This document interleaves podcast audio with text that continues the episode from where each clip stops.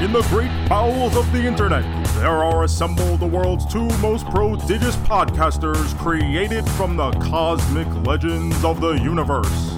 Joe, a chubby Italian nebbish with a slammin' tan, and Gomez, a Puerto Rican, when convenient, who doesn't speak a lick of Spanish. Their mission to combine their love of all things pop culture to present the most important podcast on the planet. Their powers are assembled, they form the mighty Car Joe Man.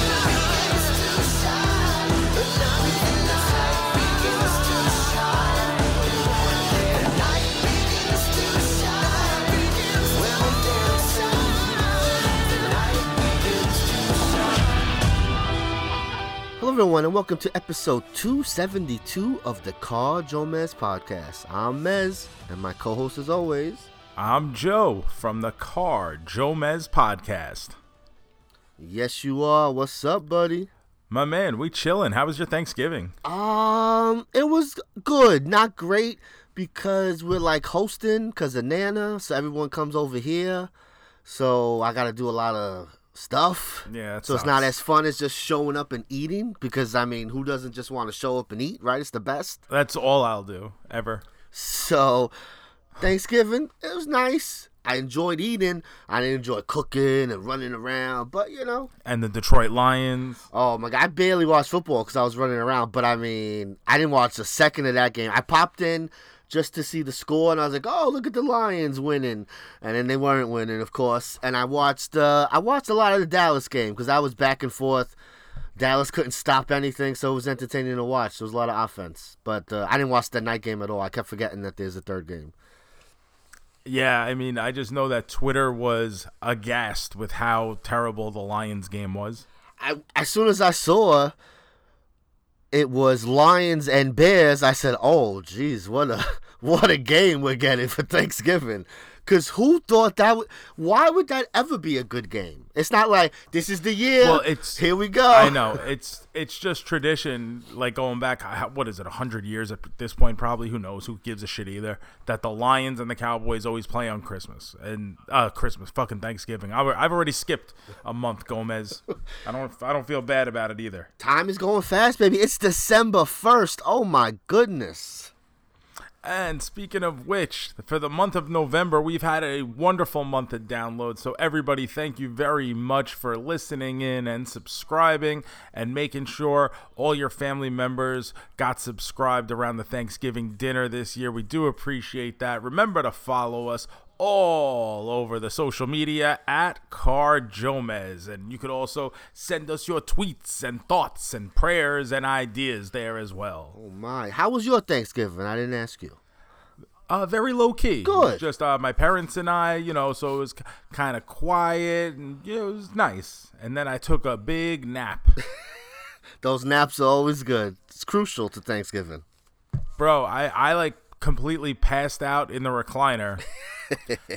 like, and the only reason I woke up is because uh, my mom's refrigerator has like the built in ice machine. Oh, so I started dropping. It- the ice started dropping. It scared the living piss out It's of me. It's the worst. We have that too. I and I woke up going, "What? What was that? What's going on here?" Like thinking I was getting shot at. And, and my mother's like, "Can you can you shut up, please? Like you're you're screaming." And I was like, "Oh, how long was I out? It felt like days." And she was like, "45 minutes." Oh man, okay, cat nap. Apparently, I, I snap. Oh man, all right. Did you do any uh, Black Friday shopping? Not a single thing. No, I thought about maybe getting a TV, but I was like, eh, you know, I could wait, no big deal. And none of the deal. I mean, I felt no deals were like, whoa, I need to get this. It was all like, ah, oh, a hundred dollars off. That's nice. I mean, a hundred dollars off Yeah, is not- nice, but Black Friday, you like, oh, 50 percent. Here we come, like something crazy.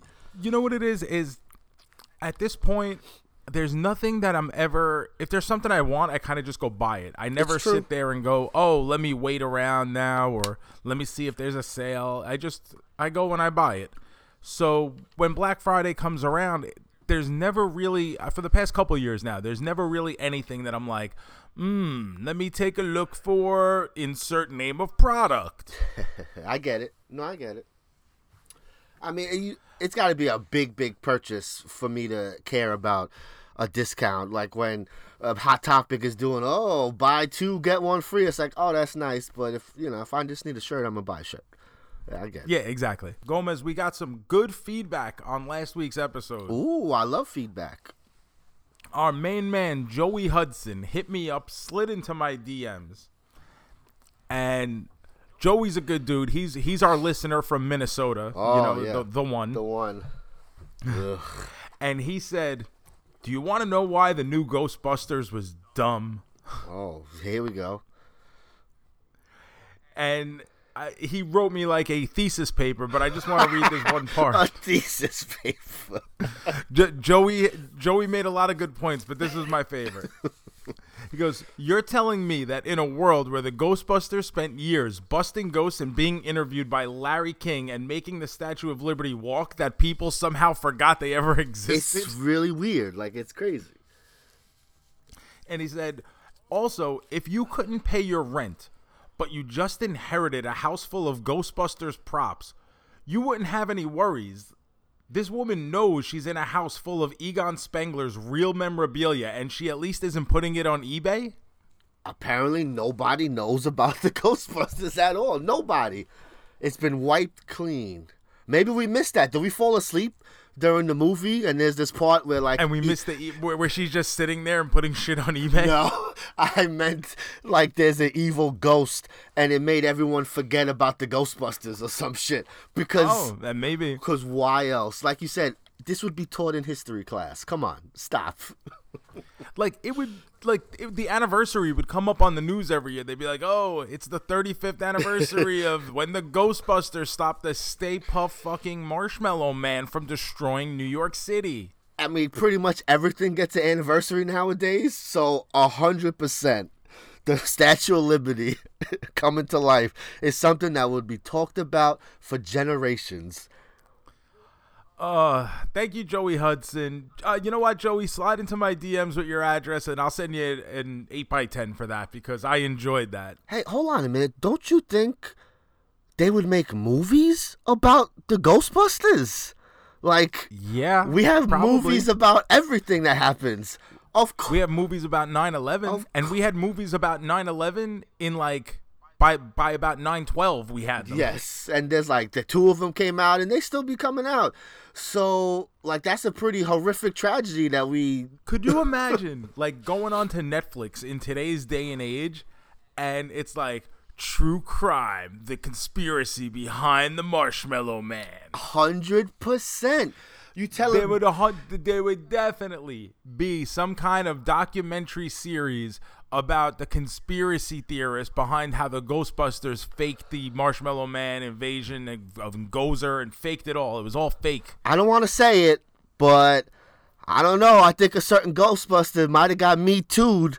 Um, I don't want to say it, but you know, our man, Professor, being a little inappropriate with some of his students. I think. Oh baby. So trust me, the Ghostbusters would not have been forgotten. and then they'd be like, "You thought Egon Spengler was a nice science man." But then he left his daughter and ran away with his secretary. that would be podcast alone. Where is Egon? Where did he go? Come on. Yeah, Right? that w- you know what? Like that's the movie I want to see now. There you go.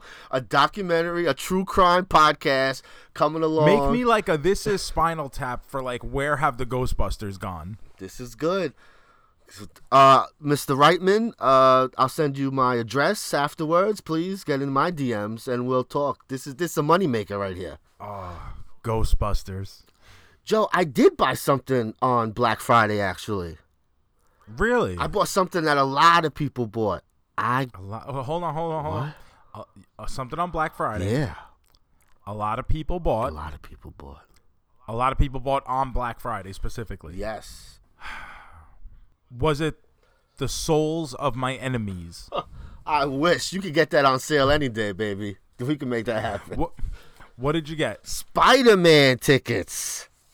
Yes. I, this has got to be one of the biggest purchases of all of Black Friday, right? Yes, I mean I can't remember anything I bought on Black Friday that was had uh, more significance because Spider Man, baby, woo, so excited. I mean, we were talking recently about how it feels like you don't see the videos of people trampling each other in the malls and the WalMarts and stuff anymore on Black Friday.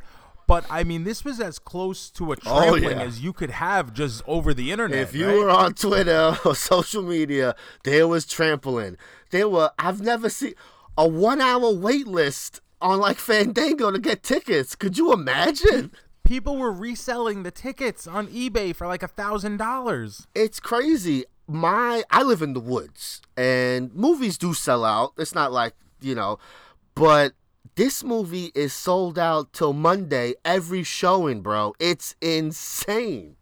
See now, I don't really have to be in a rush to get tickets. I did jump on tickets just because I know I want to see it and I want to go at a certain time. Um, but like even so, when I, by the time I bought my tickets, which was way after the fact, because I didn't even think that like, hey, I need to be online immediately to get them. Yeah. To get them. I didn't think so either. Um, when when I went to select my seat, there was only three other seats already sold. I love it. that's a big that's a big seller for your neck of the woods. Well, actually, where I live now is actually a very nice theater. Ooh, nice. I go to a Regal theater now, which I'm not a big fan of. I used to love my AMC. I got my AM- AMC gave good rewards. AMC is good. It was just, I- But- you know, it felt like home. The AMC by me is whack. I live in the woods, so these motherfuckers have like these. They don't have recliner seats. They still got. oh, they still have the stadium seating. They still got those fucking thick ass seats that fucking you sit all crazy. And so I try not to Yeah. go there. And they also, only because of the pandemic, got reserved seating, bro. It was a free for all to go there. You just had to go and hope to get a seat, which is yeah, like insane oh, to o- me. the the old school way. You had to be there like an hour in advance to make sure you got a decent seat because you didn't want to sit all the way at the front of the at the front of the room, Fuck that. like the fat kid and head of the class. With that being said, I had to get tickets to the AMC because by me, I go to a showcase, very nice theater, was all sold out. Even I was like, all right, I'll take my mom to see it Friday morning. No, eleven o'clock showing, not a seat to be had. Crazy. So I got IMAX Thursday afternoon at three thirty. So I got one of the first showings. I'm very excited. I have um I believe it's Thursday morning at like a 10:30 a.m. showing. Beautiful. God bless. Yeah, the earlier the better for me. always, you know. Um, that day, The Matrix comes out, Joe. Are you planning on seeing that? I believe it's a HBO Max movie. Oh, is it really? Yeah, I believe so. So here's the thing. I've seen the trailer for it now a couple times. I have As not. I've gone to the movies recently. I've avoided it because I heard it's kind of weird. I just I don't want to know anything. I don't feel like it's. I mean, there are certain things that it's just like it's dropping reminders of like, hey, he's th- this person's in it. I've and so is this person. I've heard things. I'm not spoiling things because it's what the movie's about, and it's not a spoiler for what the fucking movie's about. But like things about it being very meta, and maybe he's Keanu Reeves in the movie, not Neo. Like it's very weird uh, stuff I'm hearing. So I'm like, I just want to back away and just go in not knowing too much. You know? so, I love the original Matrix, Yes. but the next two not so good, Al. But have you watched it recently? No, because the last movie especially like really turned I me off big time. hating it, like walking out the theater with anger, like what the fuck happened? because I remember like seeing the second one and thinking that it was okay, Yes. but really it was the transition Yes. to get you to the third You one. knew a so third if the one third was one was good, Yeah. I would have appreciated the second one more just because it served its purpose. But when the third one dropped and it was just so atrocious, now I'm like, "Eh, you know what? And now the second one sucked too, asshole. It was for nothing. I get it. Uh, do you want to do a rewatch for the show? Maybe watch one a week and then uh, check out the new one. Oh, uh, I'm guessing the they're all on HBO Max. I would think. I would assume so. I haven't checked. I just thought of it. Uh, but I would think so. If not, I'm sure it's somewhere. It's got to be somewhere leading up to Matrix. That's something we can do. We we can include it with our uh, Sleighing and Slaying promotion that we got going on right now. So all you passengers of the Car Jomez podcast, I hope you all caught up on your Jack Frost this week because we'll be talking about uh, Keaton Frost and Killer Frost today. Yes. Both movies are available on streaming. If you haven't checked it out, uh, Jack Frost, the Michael Keaton one, is on HBO Max, and the Killer Snowman one is on Tubi. Tubi's your best friend. Yes. Make sure you have Tubi, folks. Tubi is terrific, really underrated. It's the best, especially we got some stuff coming up. It's it's on Tubi, so we're gonna be using it. It makes it easy because it's free. You know, HBO Max. I get it. You don't got HBO Max. You gotta pay for it. Tubi, no excuse, bro. Get on it.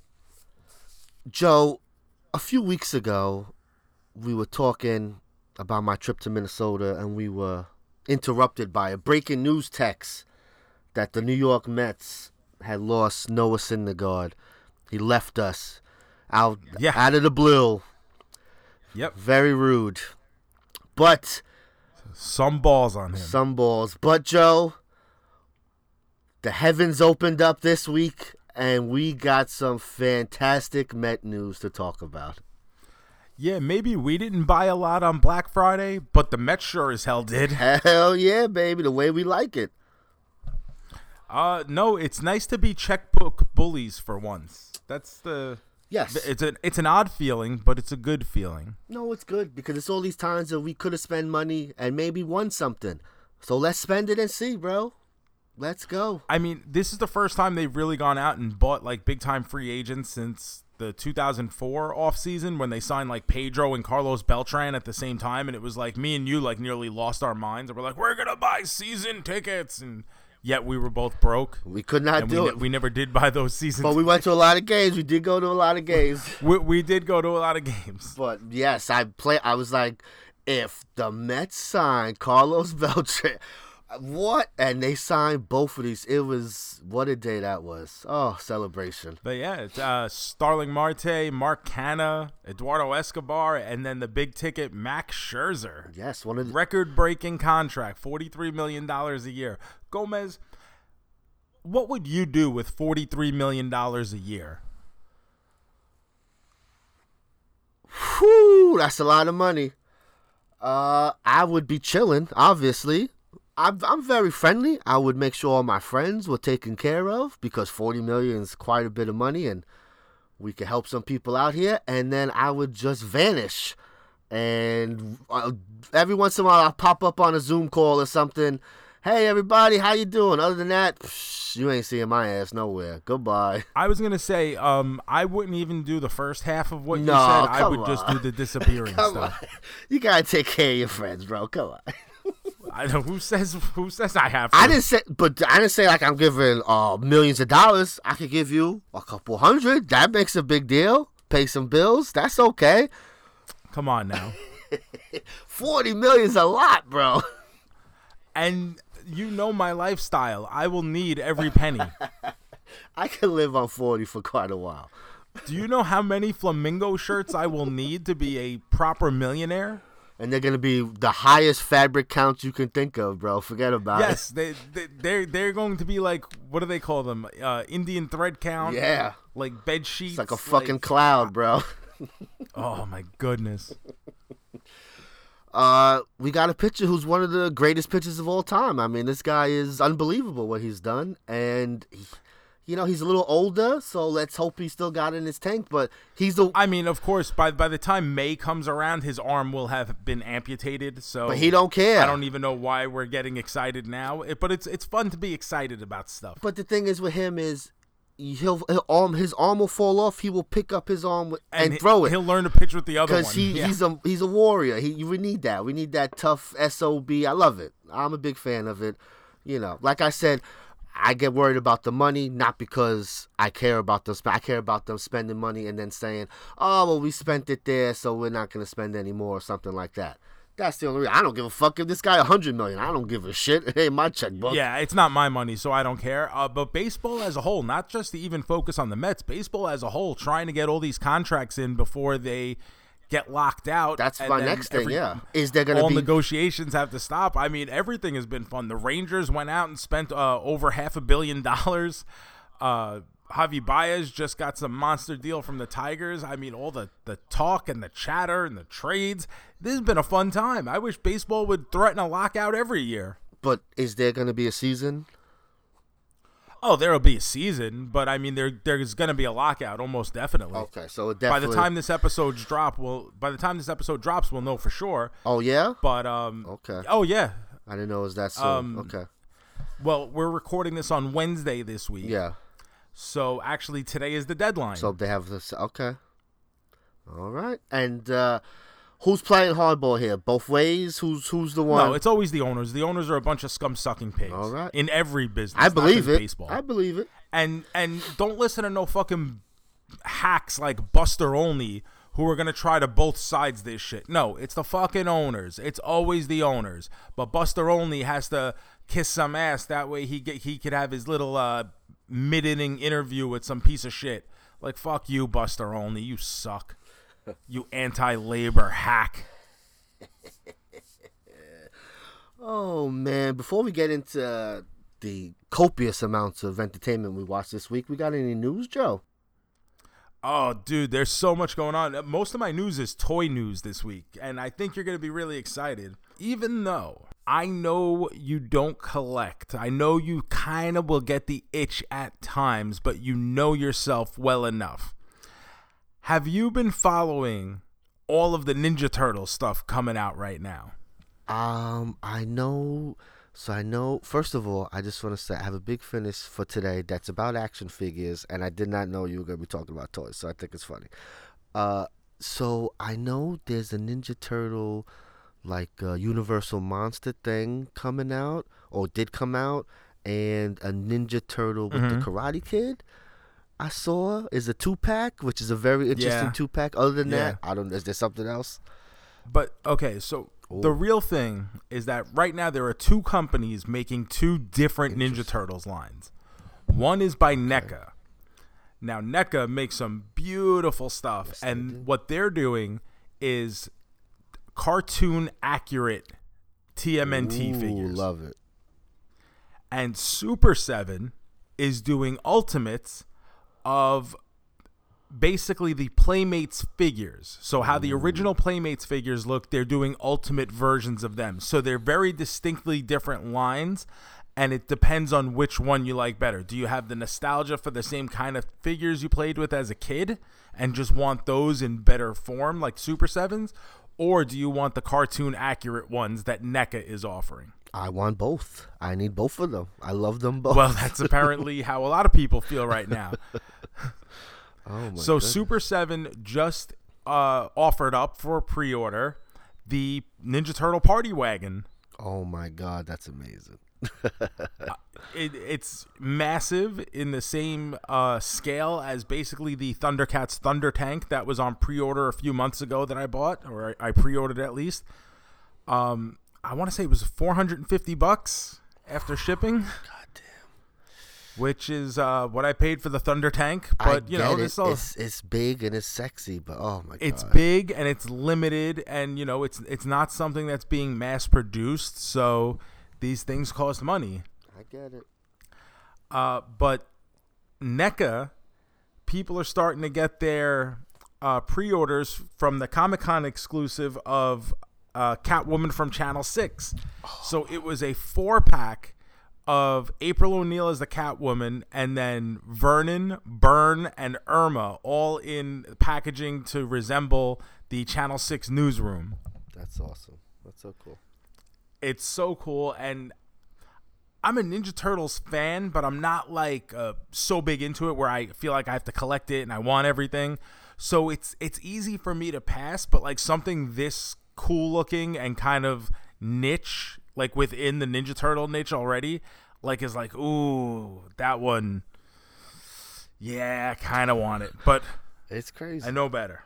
that just to get the party wagon, so expensive, and then I gotta get all these figures. I'm dropping a thousand dollars. Just it's great. I can't. I can't do it. It's too much. Oh, thousand dollars is like nothing anymore when it comes to all this stuff. apparently that's it's crazy. I didn't know you gotta be rich to collect toys now. It's wild. Uh, staying with NECA, they just announced Gomez. This one is for you, and I Oh, think fuck, man, come on. what you you're gonna have to buy it. It's Christmas time. I'll, come on. 35th anniversary. RoboCop. oh. That's RoboCop with interchangeable head with the Peter Weller likeness. My God, what are you doing? That sounds awesome. Seven inch figure coming out in April, or it'll be shipped in April. But this thing looks amazing. I could imagine. I've always, I have, I believe I have uh, some of their Freddy's and Jasons. I do have some of their stuff back in the day. Yeah, Mhm. I can, and I can only imagine they've gotten even better with their likenesses. So oh man, I think you're gonna need that RoboCop. It, once again, it's another thing that I'm like, ooh, do I really? I might want this RoboCop. how much is that one? Like a billion I don't know yet. I don't. Th- I didn't see a price on this one yet. What what do those things usually go for? A hundred, two, what? No, I don't. Not that expensive. I'm thinking maybe like sixty bucks. All right, that's reasonable. We could work with that. Because I know Super Seven for the Ultimates is charging now because of the raw material uh, shortages. Sure, their, their. Ultimates have gone up to like fifty-five. But that's still, I get it. It's a very Yeah. nice figure you're getting. I get it. But oh so my god, by the t- uh, by the time you hear this, I believe on Friday is the closing date for pre-orders with the Super Seven Ultimates, Silverhawks, Mm. and GI Joe Wave Two. and you you Now- you ordered those things? I ordered both of God them. bless. Yes, Love it. Yes. because I look at it like this: Oh, like Ninja Turtles has a massive, massive fan base. of course. Masters of the Universe has a massive fan base.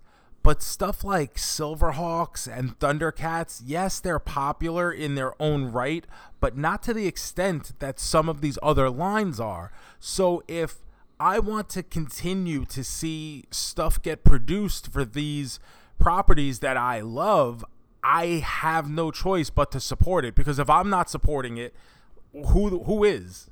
I get that. I totally understand because yes, I love Silverhawks and Thunderhawk, Thundercats was great, but uh, those things disappeared and they don't get talked about. He Man at least came back in the 2000s.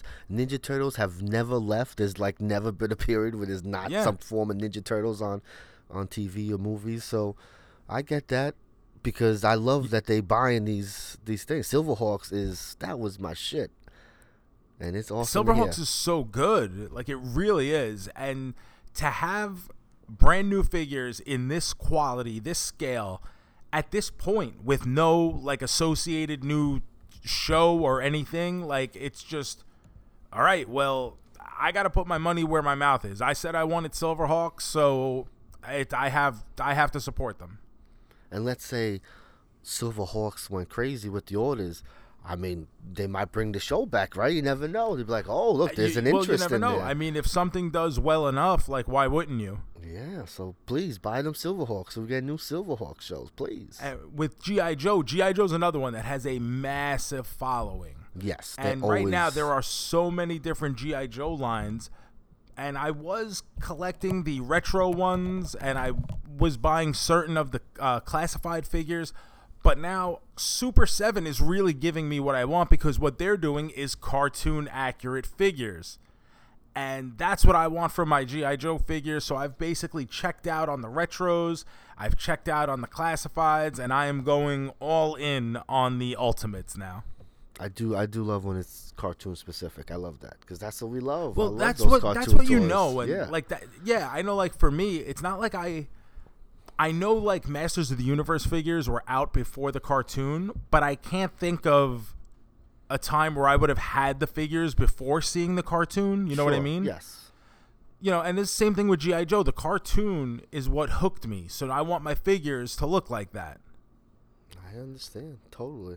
I, I, it's, You know, so now I'm gonna get my GI Joes. Uh, Thundercats, they just put Wave Five up for pre-order, so that's uh, Bengali Hammerhand, uh, the Mirror Lion-O, which was like a Bizarro Lion-O from one episode, I which I'm not thing. really happy about. Why? Because you feel it's a waste of a toy?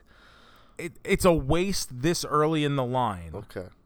like it's something you could have done at some point but at this point where there's still so many characters that like actual new characters that need to come out doing a repaint i feel is kind of cheap I get that, but I bet you there's people gonna reply and go, bro, but that was a crazy episode. I can't believe, you know.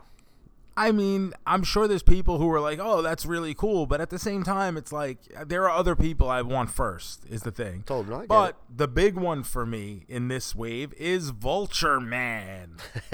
Vulture Man. Oh, that's- I love Vulture Man. So I'm super excited to have a Vulture Man now because when they were when Funko was doing the Savage World figures, so it was like the figures that looked like the He-Man scale. They had those like short, squatty, thick, muscly bodies. Short squad. Um, we only got two waves of Thundercats, and I was hoping it would last a little bit longer. It didn't, but we didn't get a Vulture Man. So now I finally get a Vulture Man figure. I'm excited. and you get a sexy one. So there you go. Yeah, and and a great Vulture Man figure at that, which I'm sure. awesome. Look at that. All right. My goodness. Trying to get me to spend money when it's Christmas time. Unbelievable, bro. You know, it's. Don't get me wrong. It's not like I planned on getting into all this stuff on my I own, know, but it it's just happens. like it just happens and the really with the ultimates it was uh brian myers had seen them uh wave one of the thundercats in a store and he's like dude don't you love thundercats i'm like yeah and he's like i saw these in person like they're great and then i finally saw one and i was like all right i bought the Mumm-Ra. And then when i had it in hand i'm like yo this is really really cool. And then i went and bought the wave. And then Wave two, three, and four came out for pre-order, and I'm like, "Ugh, all right, like let's go. And then now it's the same style figures doing Super Hawks and uh, Silver Hawks and GI Joe, and I'm like, okay, well now, like, how do I say no? I know the figures are gonna look great. You know what I mean? Damn that ma- that Brian Myers, bro. The- Unbelievable. the worst friend I've ever had. Unbelievable, this guy. The worst influence. Look what he did to you.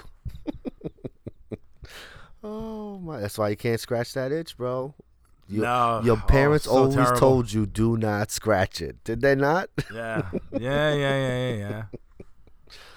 Oh. Yeah, so that so that's my news. Go get your uh go get your Super 7 party wagons, go get your Super 7 Ultimates before it's too late. But in case you miss out on the direct pre-order from Super 7 and I don't get paid from Super 7, but uh you can always get these figures on your toy websites like Big Bad Toy Store, Entertainment Earth, and they won't charge you until the item ships, unlike Super 7, which will take your money right now. I usually use Entertainment Earth. I always use them, and yes, it's very helpful.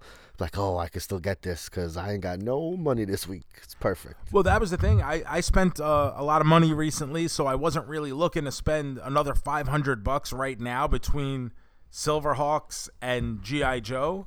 Yeah. So I was just like, oh, okay, like what do we do here? Oh, I'll order it from Big Bad Toy Store and then put it in my pile of loot, wait for everything to come in, and then pay only $4 flat rate for shipping. Oh, even better. Look at that. You you you- you got the system down, baby. You got it. I love Big Bad Toy Store. I buy all my shit from there now. Excellent. Well, Joe, if you're done with news, I think uh, the the fans of the show, the passengers, are just sitting here with bated breath. Joe, I mean, you need to talk about something, Joseph. What is it? There was a show that came out on Netflix last week. You're right, Hawkeye. That's Disney, silly. Oh, I thought they just owned everything. Pretty much. Come on, Joe. We need some He-Man talk. He-Man and the Masters of the Universe Revelations. That's the title, right? Gomez, Yes. hit my He-Man music. Oh, well, I don't know what that means, but I'm gonna hit something. For the honor of love, by the power above, I have the power. I have the power. Joseph, the second part came out this week. Another five episodes drop, concluding the story that should have dropped all at once. Especially after seeing this, don't you feel like I wow, they really fucked up? I watched the, all of it together. I said, let me rewatch the first five because I know it's gonna be boom picking up, and it did. It's basically picking up right where it left off. Here we go. 100%, yeah. Like the episode one after another should have been there. So yes, I agree. All ten should have been dropped, and I think conversations for this would have been a lot different. But what do I know? You know, He Man. Why don't you tell me what you thought, baby? I was very happy with it. I love to I've hear that. seen some complaints Okay, uh, for people that wanted more characters and I get But- it. Story's not and, over. and I get it to an extent. I I kind of got like a very big um end game vibe with Hundred it at, percent. at Yes. the end. Yes, it is. But I thought they told told the story very well. yeah. I thought they showed a lot of respect toward the original. They didn't really trample on Mm. anything that's been laid out in the mythos. The plan all along was for Teela to eventually become the sorceress. That's just part of the litany of Masters of the Universe. Yes. And this is the story. And then her and He-Man eventually get married. They have a son named Dare. That that's all stuff that has been established for years. So even if you know where this is going, I found it very interesting in the route they took to get there, especially with having Evil Lynn finally usurp Skeletor I when it's been teased for throughout all the iterations of Masters of the Universe. That's always been a thing where Evil Lynn is always kind of operating in the shadows, waiting for her opportunity to usurp Skeletor. I love that. Like this is uh something that you know is going to happen. Like I don't know that obviously because I'm not a He-Man person. I didn't know she was going to become this uh, Sorceress Supreme, but I like that. So you get to see that story of that unfolding. I think that's cool as a He-Man fan. Uh, I really enjoyed this. I enjoyed the first part. I had said I liked uh, the story they were going towards, and I thought they brought it home. I really enjoyed this. I thought uh, the story was great. I hope I, I understand people are going to be complaining, but I would hope after people saw this second part that they really enjoyed it because they laid the groundwork to something that I thought was very cool. There was a lot of cool things happening in these episodes. Are we going to get into specifics here, Joe? We uh, getting all up in there? I mean, I don't want to get too in depth because I am planning on doing. Uh, we're gonna make it a little bonus episode with Okay. a friend of mine to uh, come on and and chat up. We'll go really nerdy in depth with the Masters of the Universe series, but I mean, from what I have seen online, as opposed to the first time around with part one, where I felt like it was predominantly bitching and moaning over the fact that oh it's this is a Teela show not a He-Man show and which I think was really due to the fact that they shouldn't have just released that one part but I feel like the reception this time around has been a lot more positive. People got to see the conclusion to the story. People got to see, you know, the loose ends get tied together. People got to see certain characters, certain developments. We got to hear Alicia Silverstone say, as if. Uh, someone asked you about two things specifically. Then, um, did you like this uh, primal He-Man that just you know is is just running around being So crazy? the Savage He Man. Savage He-Man, yeah. So the Savage He-Man is actually a callback to the original mini comics that came Okay. packaged with the figures. That was kind of how He-Man was Really, So it's like, just like in Hulk. his normal state. So there was no Prince Adam in the mini comics. Mm, There was just the Savage He-Man who was known as Ular. awesome. And he doesn't become He-Man and have extra powers until he meets the goddess who gives him the He-Man armor and stuff and that kind of like levels him up and that's how he's He-Man. But he was still like this brawlic looking dude. Like he never like goes down to Prince Adam, the Bruce Banner from the Hulk, you know what I mean? yeah. Because I, So I, that was I a- really enjoyed a that. I nice was- little throw in there, I and thought I thought it, I thought it was, I thought it was too with the fact that he doesn't have the sword to kind of Yeah, control the he's power. just running around crazy. I, I was like, this is awesome. I love this crazy ass He Man just fucking and he shit up. killed like some animal. He's just like ripping it off with his teeth and Yeah. like the blood is dripping It's down. I'm like, holy smokes! I like they really, great. they really went in on this one. So I love that. And then, how do you feel and overall what uh with the evil Teela and like uh her becoming getting the sword and uh, using the power and stuff like that. Evil Lynn. Evil Lynn, I'm sorry. Yes. Yeah. I thought it was great because in like I said in She's all the iterations, doing that. Evil Lynn has always had this thing where she's always waiting for her opportunity to take the kind of control from Skeletor. And early on in this series, in this part, when they start part two, she becomes almost subservient to Skeletor, which seemed Yeah. very out of character.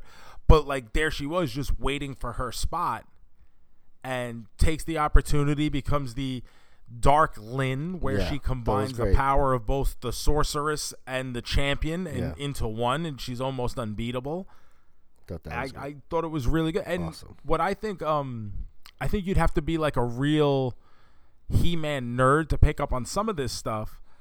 But there were a lot of um, callbacks in this movie and uh, uh, fan service. Last week we spoke about fan service, and this is we what I think was fan service done correctly yes, little things. little things Easter that make you appreciate. Yes. Not just okay, now it's time to give you face. where basically you call a 20 second timeout on the floor. Jeff Van Gundy starts grabbing onto the leg of the fans to keep them from walking away. And then you bring out all the living Ghostbusters and draw a picture of the dead ones. That's bad fan service. Yes, Good memories. fan service is stuff like this, where I know where the story is going because I know Teela has to fulfill her destiny as the new sorceress. Yeah, I don't. But then I'm still happy with the way you got there. You didn't you didn't just stop everything just to be like, all right, and here's your nostalgia. But in the process, when they're doing the whole thing uh, where they have to like break into Grayskull, Teela and Andra are going through the bowels of Castle Grayskull, and they have like their run in with uh, Blade and Pig Boy, who were characters from the 1987 live action movie. That's great. So there was like a lot of that stuff where I'm like, oh, this is awesome because it's this. This was fan service done correctly, where it's not affecting someone like you who doesn't necessarily get Yeah, it, exactly. but but if you do and you're in the know, it gives you something else to appreciate. And that is how you are supposed to do fan service when you are picking up an existing property. You don't just regurgitate what already exists. If all I wanted what was if all I wanted was what already existed, I would just watch the original. Yes. That, that warm I'm feeling looking for something new. Watch it yeah, again. I, I want something new.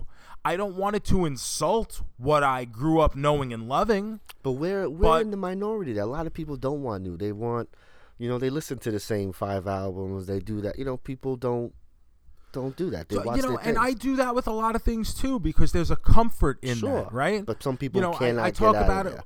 There are certain TV shows that I consistently go back to that I put on when I go to sleep because they're comfortable. I, I know the jokes. I don't have to pay such close attention to find something new because I want to just relax and veg out. there's always and that. that's why I watch Community or something for the eleven thousandth time. But at the same time, with something like this, you're giving me, yeah, you're giving me what I love, but you're giving me a new version of it. I don't need it to be exactly what it was. Go out, take some chances. And I was very happy with the way this got wrapped up. Uh, one of the things people were saying to me, um, uh, I believe it was John Delana who had hit me up, and he's a listener of the show. Thank you, John. Uh, but he, you know, was kind of comparing it to Ghostbusters, and he's like, "Oh, that third act." uh, just became fan service, and I didn't really see it that way. Number one, you're talking about the difference from a series to a movie, which is a completely different storytelling device to begin with. Um, but then I didn't feel like they overdid it with the fan service. But It's why? not Because like they people just- showed up, but it's a big battle. These people live here. I mean, of course, you're gonna see some it's of a these big ba- people. I- I think one of the other things uh, people were saying to me was that they were waiting for more people to show up. Like if it was the be all end all battle where were the you know these other five heroes and villains you know Mm-hmm. who should have been there if this was the battle for you know the prosperity of the planet which i can that part i can kind of understand But the at the story's same not time with done. well that's it but at the, not even that but i it didn't feel like to me we needed to shoehorn everybody in just for the sake of it Well, that's also the problem with Marvel movies is everyone's like, well, how come the Avengers aren't here? Be- like it's like, well, Spider Man's fighting all these people. Shouldn't the Avengers be there to help him? And it's like, no, we can't have the, Aven- the Avengers are also. You're supposed to be thinking that they're doing other things at the time. So Well, that's like the, with the uh, since the defenders also exist technically in the MCU. Like, Yes. Uh, what? They're not allowed out of Hell's Kitchen. Like they they have like the ankle bracelets on that give them an electroshock when Daredevil tries to walk across, you know, Tenth Avenue or something. That's it. Er, er. Please get back. House arrest anklet. Uh, so I have to say, were you saying that uh, every not everyone, but you know, if you're a He-Man fan, you know that uh, Teela is supposed to become the sorceress. That makes me more angry at the reaction to the first half, acting as if this person isn't a major character to the He-Man mythos, and that we shouldn't spend any time with her at all. Is Well, just that was my- ridiculous. A hundred percent, and that's what I said the first time around. Like they open up basically part one as a what if. What if He Man and Skeletor no longer existed? yeah. And, you know, so what would these characters do? And in all honesty, Teela has always been she's the captain of the Royal Guard. She's a very close relationship with He-Man, both as He-Man from fighting in battle and as Prince Adam from growing up together. So if there's anyone who would be the next in line to take that hero's journey, it would be Teela. Yeah. So the complaint that oh I didn't sign up for a Teela show never made sense to me, especially because you know like they didn't just kill He- like it's not like He-Man's never coming back. Yes, the silliness if you thought that. So like wait for the story to play out. Once it plays out, if you still hate it, fine. But I think with the way it played out, they gave you kind of everything you could have wanted. I mean, I'm not going to say sit here and say it's perfect. There are little things I had uh, issues with. I mean, in the part 1, I complained up and down about the voice acting. Mm-hmm. Yes, you did. And here, for whatever reason, in part two, the voice acting did not bother me as much. And I don't know if that's because they went and remastered certain audio tracks or whatever, but I found it to go much, much better. Good. I'm glad to hear that. Look at that. Okay, so now, like I say, you don't want to get too into it because you're uh, planning on doing something. Um, do you want me to hit? I mean, if you got questions, no. feel free to ask. I, I, those are the two main things I wanted to hear what people talking about. There's things, you know. Uh, do you want to talk about the ending specifically? Like, I, I did enjoy how they left off uh, to lead into a season two because that part of part one I did enjoy because it was the, you know, what would happen to these bad guys once Skeletor is gone, and so Yeah, I thought that was great. Uh, do you know what that end signifies? I don't know. I just know that the motherboard. Okay, so the symbol that Yeah. comes up at the end yes, what is? after they have injected Skele- Skeletor with the motherboard, yeah, what does that mean? that is the symbol of the Horde. Oh, okay. So is that So you the excited for Horde- that? Uh, yes, very Okay, much so. That was like a big pop. Okay, good. Love it. because so that's Hordak. Okay, I know that Who- guy. He he was he was originally created to be a bad guy in the Masters of the Universe, but ended up becoming the big bad in the She-Ra series. Okay. So there are a lot of thoughts and wonders if that means mm. She-Ra could be a part of this universe going forward too, which would be cool. That's interesting. Very cool. All right. I love it. All right. So that's those are the main things that I wanted to hear about. Uh Yeah, I, I really and I stand by what I said the after part one. The biggest mistake with this series was the fact that only five episodes got released the first time around. Yep. I agree. It- Because the people who are casual viewers who remembered it from when they were a kid or whatever the case may be and turned it on thinking, oh, we're going to see a cool new He Man show, didn't get He Man at all, didn't get Skeletor, and then had to wait a couple months for the thrilling conclusion to the story. Yeah, and there's a lot of shit, bro. A lot of shit happens, a lot of cool stuff, and uh, I hope they came back to see it because I think they would be like, "Oh man, that was really cool. That was good." I was really happy with it, and if it if I'm giving it a grade, I'm giving it four stars, a quadruple main man. Me too. I would definitely, hundred percent. I can't wait for season two. I hope they make a season two. When they do, I'll be more than happy to watch it with you and talk about it. I can't wait. And also, what this made me wish for was I wish Netflix would copy Disney Plus and release these episodes weekly as opposed to in binge format. So there was news this week. It doesn't really uh, go with our show, but uh, Amazon, uh, the marvelous Mrs. Ma- Maisel. You've heard of that show, perhaps? Show. Yes. Okay, yes. so that's coming back in like April, February, some bullshit, and Amazon has been known to drop shows all at once. They've announced that they're gonna drop two every Friday for four or five weeks. So they're also kind of getting rid of that binge model. So I mean, I don't know if Netflix will ever do it, but other other services are kind of jumping aboard the uh, hey, let's have people talk about our shit for five, six weeks instead of uh, one weekend. I I think it's great, especially with a show like this, where the business model is to get people hyped about it so they can go out and buy toys and merchandise. Wouldn't you want that in the public consciousness a lot longer than just one weekend? Bro, that episode ends where Savage He Man comes out. The internet's gonna be going bananas. Oh my god. And you get a whole week of what's he gonna do, blah blah blah. It's just I don't See, know. and and the thing was like that was spoiled because of an action figure reveal. I'm sure. Was the Which, evil like- Lynn also spoiled? Like did they show her in that No, design? I, no. Okay, I thought she looked great. I thought that was cool what they did with I thought she looked great. She was brawling. Yeah, she the short white hair. Yeah, I loved it. and like uh Lena Headey Killed who it. voiced her, I thought absolutely Queen slayed Cersei. it too. She knows. She knows what's up. That's our queen, bro. All right, so there you go. I love it. I'm very happy to hear. So yeah, uh, I'm happy you liked it. As someone who didn't grow up really as a He-Man fan, you were kind of a couple years too late. Yeah, it was always around. I had a figure or two to play with my wrestlers, but it wasn't like it was something I ever cared about. Other than that, but psh, I'm a fan, bro. Sign me up for season two. Let's go.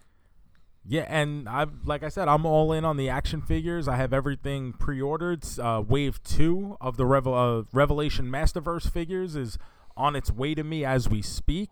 And some of the reveals that I got to see at PowerCon, the Triclops and Trapjaw with their motherboard robes, uh, look phenomenal. The uh, King Grayskull figure that'll be coming out looks awesome. So I'm really excited to get my hands on a couple of those. And uh, listen, it's cool to be the age I am now and still be able to enjoy the things that I loved as a three year old. Love it. Hey, I mean, why not? Like, the what more could I ask for? Living the dream, bro. you just need to get someone to make you uh, dinosaur chicken nuggets every once in a while, and you'd be set. Oh my God, that would be great. So we mentioned Disney Plus. Uh, they dropped a new show this week, Joe. Hawkeye. Ooh, our favorite Avenger. I was about to say, like, did you ever sit there and go, you know what I could really use? A show about Hawkeye. So normally I'll say no, but this show is heavily influenced by a very popular Hawkeye comic run by Matt Fraction. Um, it's something that you hear people say all the time. You got to read this Hawkeye comic, and you're like, really? I got to read a Hawkeye comic, and then you eventually read it, and you go, yo, this Hawkeye comic's fucking legit. It's really great. And so, while the show is not a shot for shot remake or anything, the aesthetic, the style, and you know, bits and pieces of the story are present there. Obviously, we're not done with the story, so I don't know where it's going, but there's bits and pieces that are changed but still involved. So when they announced that it was going to do this, I actually was excited for Hawkeye because I'm like, oh, if they're doing this version of Hawkeye, this is going to be great. See, that's very cool because as someone, I read some comics here and there, but I'm not as deep into the world like you and some other people are.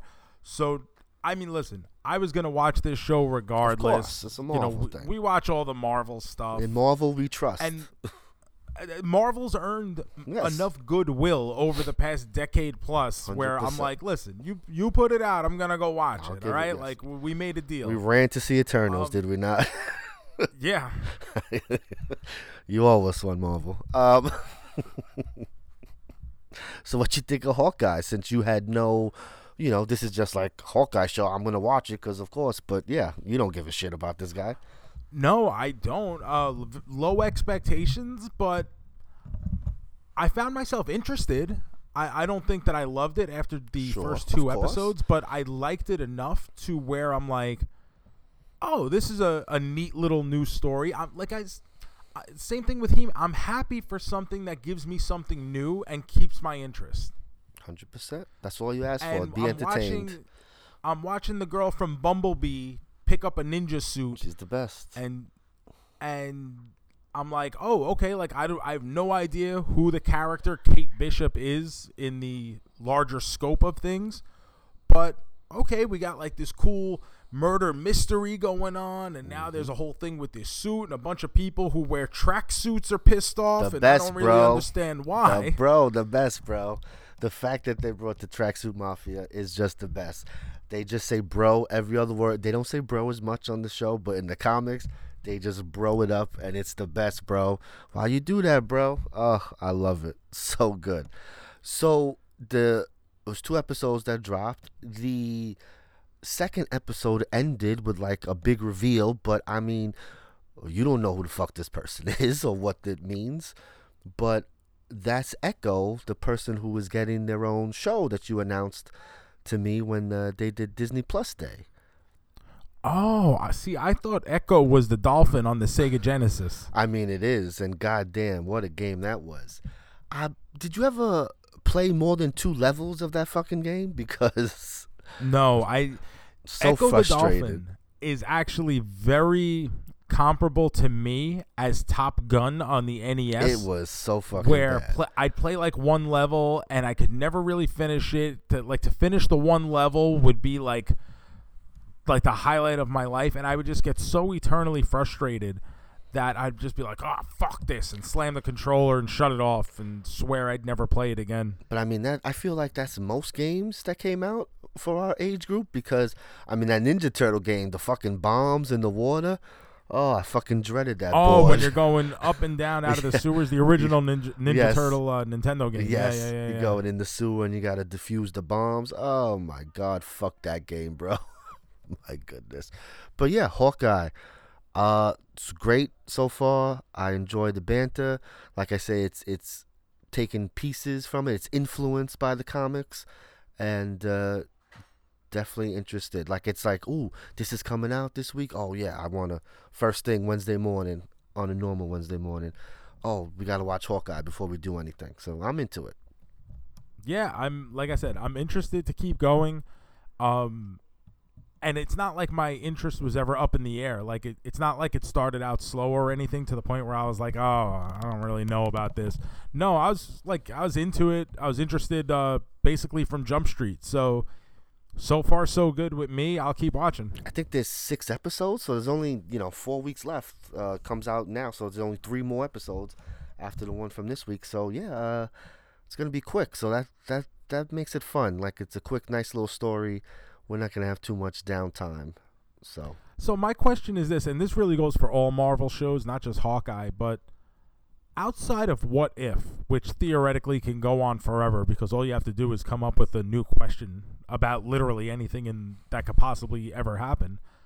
But are there any plans for any of these shows to just exist like as a normal TV show and not just some kind of bridge to something more? Like it like do you think there's a plan where anything can happen like like seven seasons of Loki or seven seasons and a movie of WandaVision?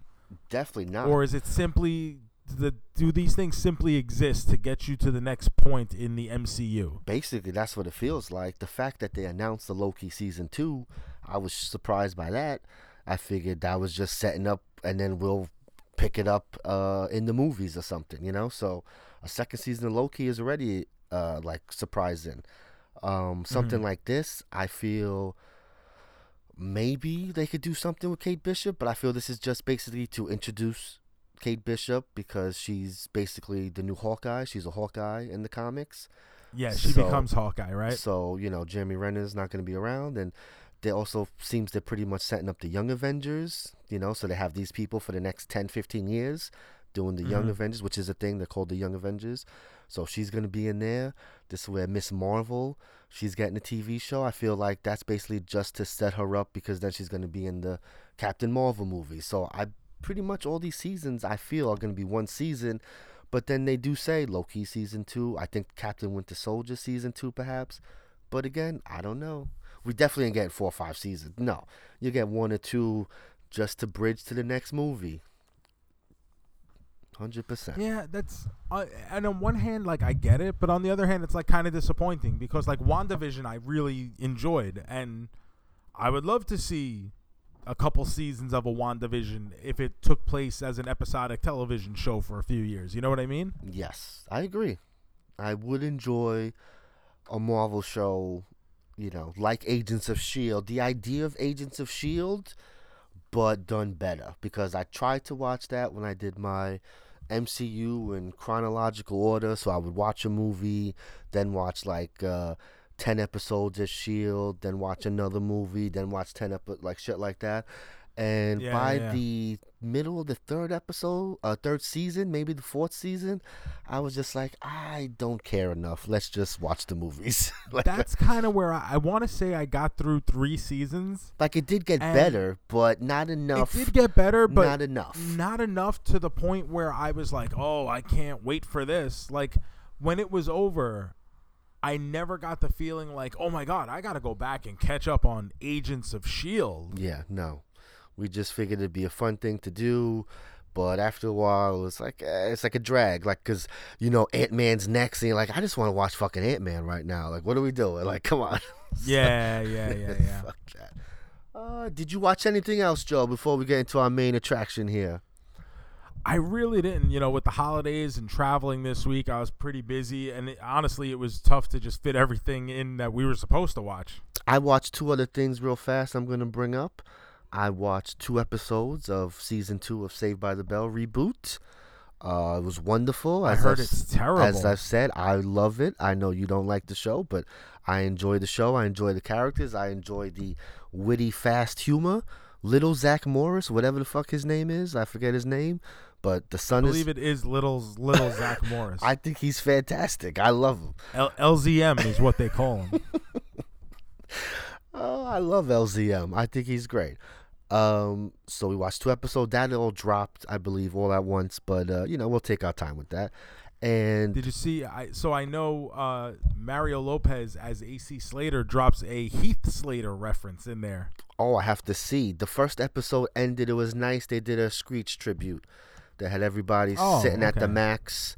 Even the fucking robot came out, bro, because robots fucking rule. No, Kevin. Kevin came out, yes, to bring out some kind of spaghetti sandwich. I don't know. I don't remember. And uh, they all reminisced about something Screech did and then showed a little thing at the end. It was very nice because I, you know, I do forget that this guy died. So. Yeah, it's, it's probably about a year ago now. At right? least, yeah, definitely.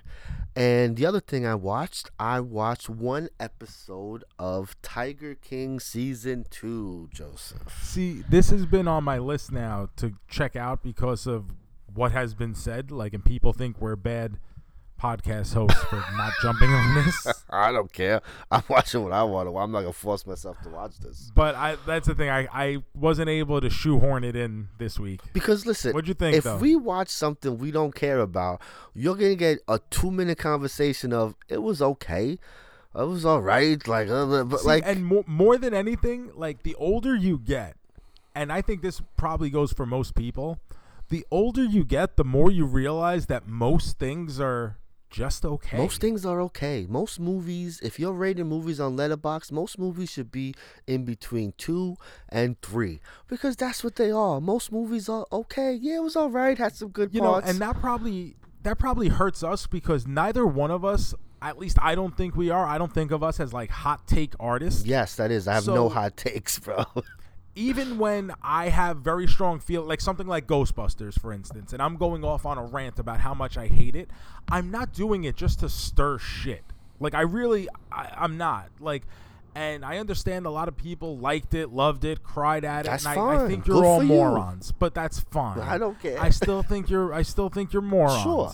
But you but enjoy- that's fine. The world needs morons. Yes. The world accepts all. Because we li- we live in the world where everything is the best or the worst. Brother, everything is just okay. Once you Yeah, realize the- that, the life will be much overwhelming better. majority of stuff is just okay, but like I'm not shitting on Ghostbusters just to try No. to get a reaction. Like I'm shitting on it because I genuinely hate it. Yes. So if we're gonna watch something we don't care about, it's gonna be like whatever. Like this Tiger King episode, it was whatever. This first episode was about like the popularity of the show and stuff like that, and trying to get this guy pardoned from President Trump. You know, and uh, looking at the episode list, I think it's five or six episodes total. The next couple episodes seem to be more about um, Carol Baskins That bitch, Carol Baskins. Yes, Carol Baskins and like the uh, the murder of her husband, like the the kids come out and like like trying to investigate that. So it seems like that's what season two's about. I don't know. I might watch another episode to see how that is, but I don't care enough to keep going. Like I said, we've got four other things. I gotta watch Chucky. Season finale of Chucky is ninety minutes. I didn't get to watch that. Like I, we got things to do, bro. Come on. I mean, and that's in addition to just weird stuff that you and I are watching, like sleighing and slaying. Oh my goodness, I think it's about time. And I, I, I gotta hit a button here, Joe. We got a button for this. I can't wait. Ho ho ho ho! Welcome, boys and girls, to the five weeks of slaying and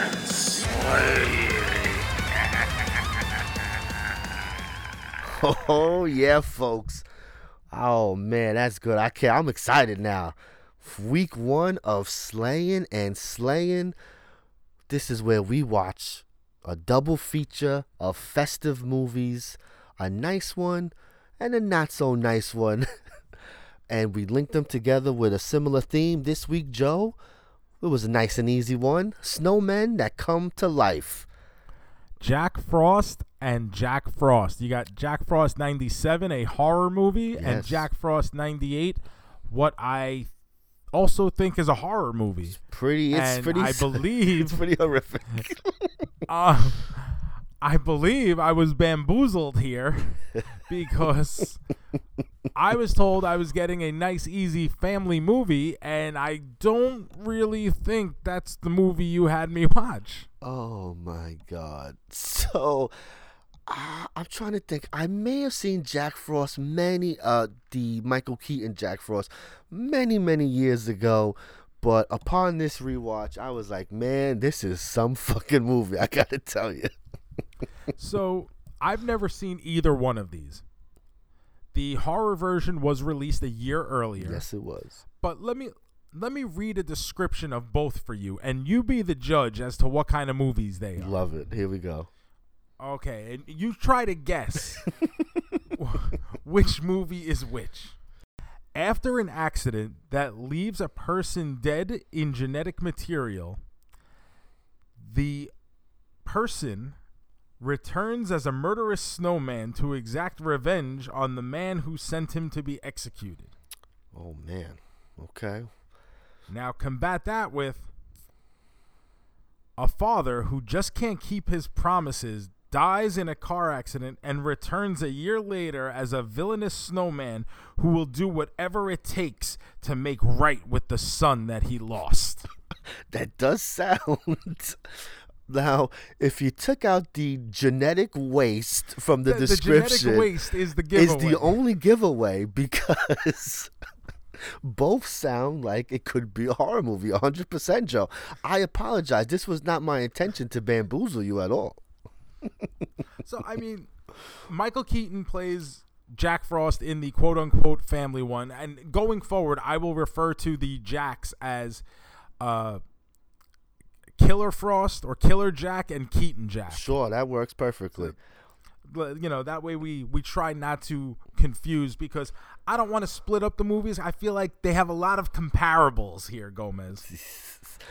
Oh, right off the bat, I have to say, I haven't watched Jack Frost, the killer Jack Frost, in many years, and I have to say, I was surprised by how much of a movie it was. Like we watch things like Thanksgiving and shit like that, where it's just very silly. This was actually kind of like, like, oh look, this is a movie, and here's a killer snowman that's gonna kill you. Oh, what a movie! A snowman that never moves throughout the entire movie, mind well, you. because he's a snowman. Like, how can he move, bro? Well, I mean, it's just it's so cheap that the snowman puppet or whatever it is that they use is incapable of any motion. No. So anytime the snowman is involved in anything, it's they do like super close-ups to give you the illusion Yes. of him killing something or moving except for one scene where he steals a cop car and is able to turn his head to like break the fourth wall and just look at the camera. Love it. now the Michael, uh, the Keaton Frost. Um, as I'm as you're watching this, this is the problem with family movies. You're watching it, you know, they're setting up a family, and then you just know that this guy has to die in a horrific way, of course, because he has to die and come back as a snowman. So right away, it's a very like, oh man, I was like, this is nice, but when are we gonna get hit with this tragedy? It kind of throws you off when you're trying to watch a nice family movie. I mean, it definitely does, but I he's not really a good guy to begin with. no, He gives the impression that he's like this good husband and doting father, but he's never there for either his wife or son. And the wife is like, "Listen, man, I know that I signed up for this, but he didn't. You need to be at his hockey game." And he's like, "Yo, I am Jack Frost. I am the lead singer of the Jack Frost band."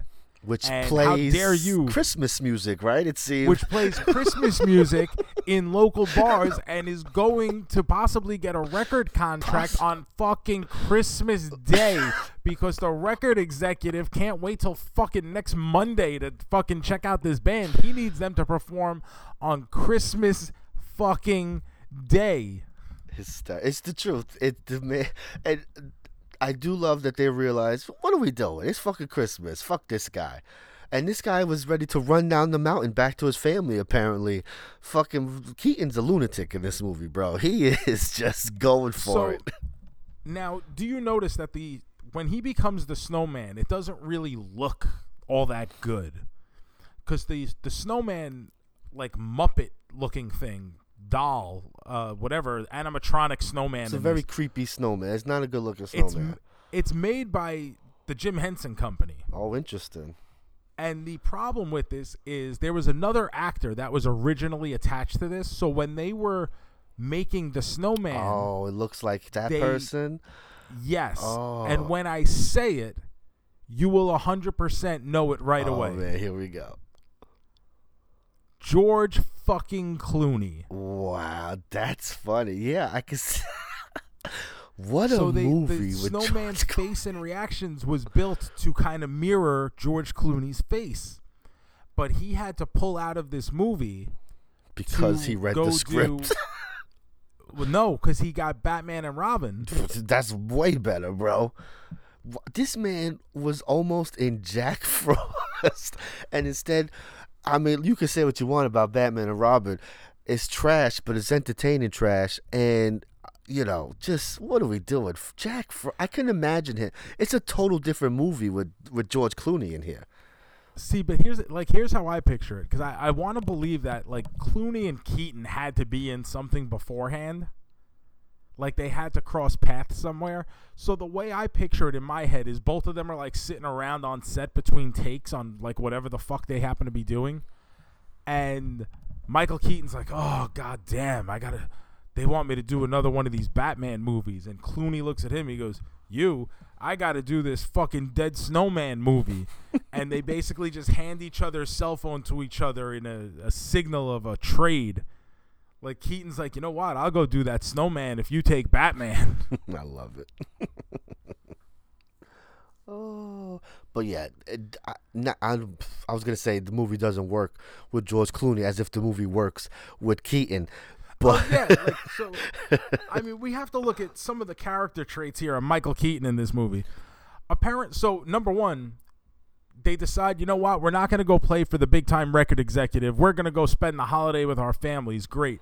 He dies in this car accident and is brought back to life a year later by his son playing a fucking magic harmonica. That's what right. makes it magic. Nobody has any fucking idea. well, it was established early on that was this this is his first harmonica he had when he was born or something. He he went across a- the he street. bought the harmonica Yes. when his son was born. So and it's magical. he's he's never had a better harmonica than this. that sounds like magic to me, bro. And then we get like part like zany Buddy the Elf wannabe, even though Elf comes, you know, in the Yes. much later on. It's like the same years after. vibe of the snow fight and everything. Yeah, like he does a snowball. He's an expert uh, s- snowball fighter. He's an expert snowboarder. He's an expert sleigh rider. He's an expert hockey player. Apparently, he's teaching his kid how to do all sorts of uh, fucking toe drags and stuff with a hockey stick that he never had time for while he was fucking alive, and could actually do it with the son who looked up to him. Uh, he uh, he's he has that awful fucking earring. Like what? Bro, What? it's 98. He had the Like- frosted tips. Come on, bro. frosted tips and this awful and and he and he sings the songs on the soundtrack. Oh, I gotta hear this. Is it all Christmas music? He- there's like two songs on the soundtrack that he co-wrote, and this movie Gomez actually makes money because the soundtrack sold so well. Oh my Not because of him, but because in 1998 Here we go. there was a little boy band with a Christmas album, and a couple of their songs ended up on this soundtrack. They were called Hanson. That's awesome. I love it. oh man, what But a you ter- cannot watch this movie with the way this character Jack Frost acts. You know, fucking, we, and he'll stop at nothing just to try to get more time with his kid once he's brought back to life, and then he just fucking disappears out of nowhere, no warning, no nothing. But like, you cannot tell me that by looking and knowing this character for an hour and a half that he is not a potential murderer down the line at some point. Bro. He has to deal with a snowman that came to life and then disappear. Like that's that's pretty traumatic. Your dad dies, Yeah. comes back as a snowman. Like and and then he comes back. He's snowman standing in the middle of the street, scaring poor Henry Rollins, the hockey coach. yes, it is Henry Rollins. Oh, so funny. Oh my goodness. Now, Killer Frost, I have to say, I you always complain that you watch these horror movies and there's no backstory. Well, I feel we got some backstory to Mr. Killer oh, Frost. did we ever? So I was So like, here we go. Now listen, I know when you guys think of me, you you think of me as the expert on horror movies. the Herald of I, Horror. I would say there are very few people in this world whose opinions on horror movies are more anticipated than mine. Uh, Would you agree with that? Wait, bated breath, bro.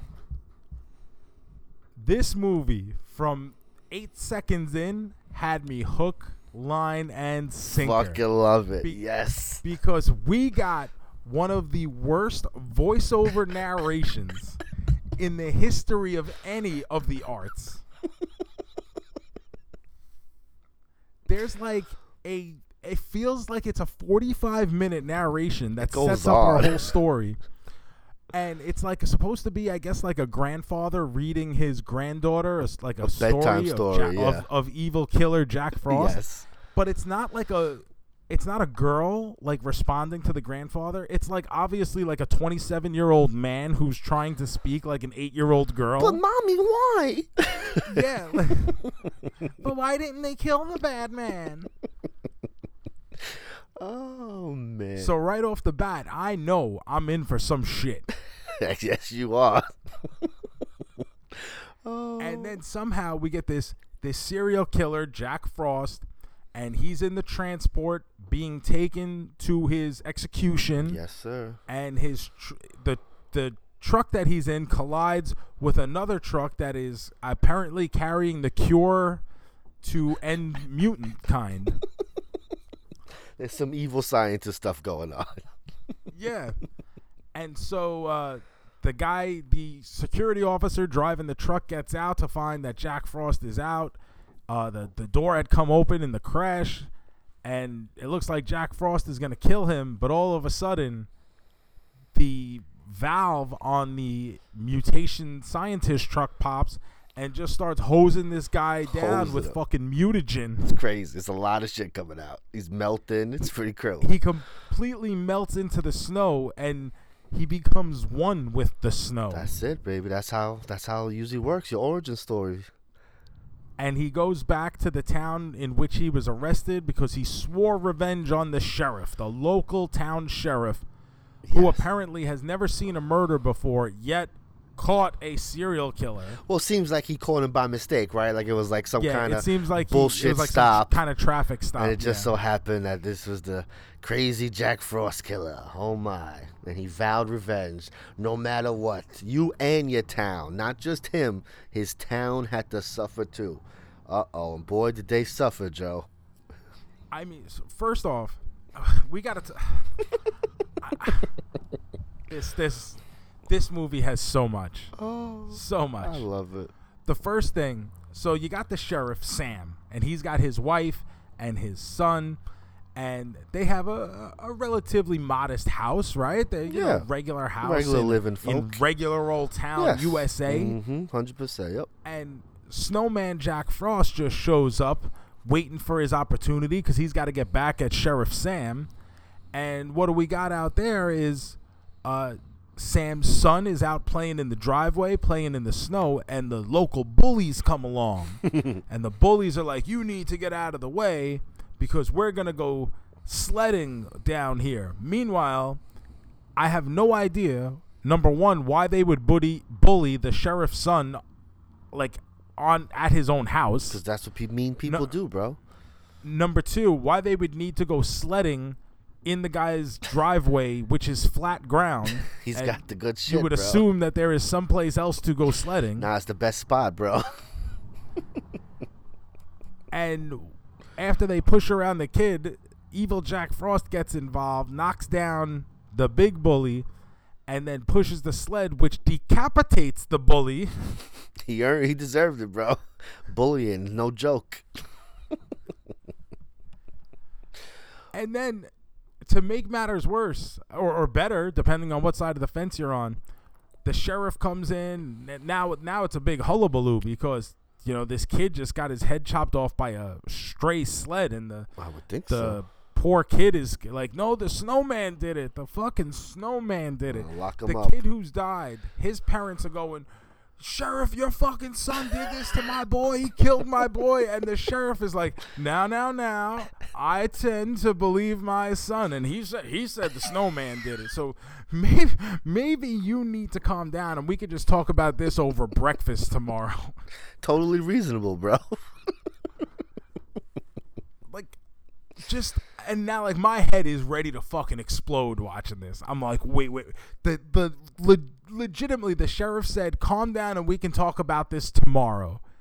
And this guy's like, "Yo, my fucking kid is dead. His head got fucking chopped off and you want me to calm down?" Like, "No, I will not calm down."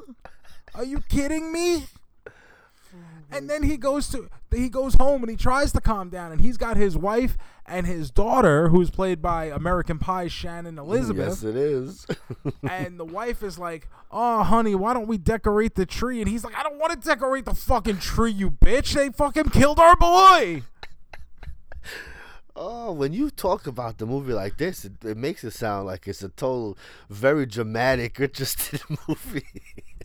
Like the, the, you're talking about the mother of the dead son, and, and she's just like, "Oh, you know what we need is to fucking throw some tinsel and garland on that fucking old uh, spruce over there." it's time to move on, bro. It's been four hours. the boy's older sister's like, "All right, I'm going out. I gotta go get laid." And he's like, "How can you go get laid right now? Our fucking kid is dead." She's like, "Listen, I he I, he's my brother and I loved him, but he's gone, and now I need to go get that dick." That's it, bro. I had a date. Come on. What's the difference? Oh, I love it. What an interesting movie when you put it this way. Uh, Now, you know, just like I said, Keaton Jack has has some special skills. Killer Jack does as well. Like he can drive a car. Well, he was a man, so I guess he still does all his man stuff just as a snowman, right? Okay, he can melt and reassemble, and he can transfer his molecules through water, through vents and door slots, and then reassemble himself on the other side. He does this through like car vents. He'll melt, come through the vents, and then reassemble himself as a snowman in the back seat. It's Pretty awesome power, isn't it? Like it's pretty badass. Basically, do whatever he wants. he shoots icicles. That's very awesome. He puts one through uh, Shannon Elizabeth's boyfriend's head Right and his heart, and really head, yeah. just. Shit is beating on the door. And uh, I think most notably, he's he's able to fuck people to death. Yeah, it's, it's- there might be a snowman rape scene in here. now Uh, this is a scene that, you know, it definitely doesn't come off good now, and I have a hard time believing that it would have come off good then. This is very true, especially with the uh, carrot at the end. It's uh, very interesting. well, and this is the, if you didn't know any better, because the snowman puppet Isn't doing anything. no ability to move. Yeah, so I it doesn't look like a rape scene at first. It's just no, it looks like he's shaking her to death. yes, he's just killing her, like choking her or doing something to her. But the giveaway is that Yes, she so she's in the bathtub. Unknowns to her, it's Jack Frost who has is the water in the tub, mm-hmm. and he has melted himself, and his carrot has come off his nose, and you would say to yourself, "But by golly, where did that carrot go?" Until you realize that he is not just simply shaking this poor girl to death. He is doing something very, very, very much worse than that. yes. And it's just one of those things where like I'm not exactly Mr. PC, but even I'm going, okay, now this shit is fucked up. No, it's true. Listen, I mean, you know, not that it was a different time then, because obviously rape is that, but uh, he's going for something edgy, something shocking. Like I said, you you don't understand what's happening at first until the final shot. I'm sure that's probably been over some people's heads this whole time. Maybe didn't realize what was happening. But uh, it's a very famous scene because it, it is starring Shannon Elizabeth. So it's like one of the go-to uh, kills that they, they do show in the movie. So I do wonder about It's that. probably the most notable kill just because of like how over the top it is Yes. in comparison to some of the others. Uh, to me, the my actual favorite kill in the movie is when the so after he kills the boy, we we meet like the whole boy's family and the father is a gog that nobody else in the family gives a shit. But Jack Frost kills the entire family. When he kills the mother, I thought that was like the most creative kill of the bunch mm. because he like starts shoving Christmas ornaments in her mouth and leaves her basically attached to the Christmas tree, wrapped in Christmas lights, ornaments hanging from her mouth, and the bright star still lit up coming out of the top of her head. I thought that was terrific. Yes, the kills aren't uh they're not so creative. I guess the creativity, the shock is that it's a snowman doing the killing. But for the most part it's not, you know, normally a slasher movie you oh, what's the kill? What's the best kill here? This this it's true. It's not nothing too crazy in this movie in that sense. Yeah, I- actually, the best kill is not even a kill; it's an almost kill, where uh, the sheriff's son almost kills his dad because he says, "Hey, dad, I made you some fucking oatmeal for the road," and the dad never gets a chance to eat it. But in a fit of terror, he throws it at Jack Frost, who's in his back seat in his squad car, and it kind of melts his face. And he grabs his son and he says, "My boy, what did you put in them oats?" And the kid's like, "I'm sorry, Dad. I just, I just didn't want it to get cold." And he's like, "No, son, you gotta tell me what did you put in those oats that that did this to Jack Frost? Because now Jack Frost's face, after being thought of as indestructible, his face is starting to melt, and we're getting like really bloodied up Jack Frost here. Like, holy shit! Like, my man just took some oatmeal to the face. What's in it? The motherfucking kid put goddamn antifreeze in the oatmeal." You get it because he doesn't want the food to get cold. Oh, what a dumb fucking kid, bro. And no one's upset by this. Like the father doesn't slap him in the face at that point and said, "Motherfucker, you tried to kill me." That's the next day, you see, because right now we have to deal with the killer snowman that's in our back seat before I can scold you. But I'm sure, uh, listen, the boy's gonna need some psychiatric help after a killer snowman terrorizes town. So d- don't worry. But the best is, I mean, not the best. I mean, the whole thing is the best, I guess, because everything becomes the best. But like he grabs the local town crazy, who I assure you is definitely not John Ratzenberger. and he's like, "Yo, go fill up your pickup truck with antifreeze and pull up here in five minutes exactly." And he leads Jack Frost on this chase through what looks like and sounds like an apparent whorehouse.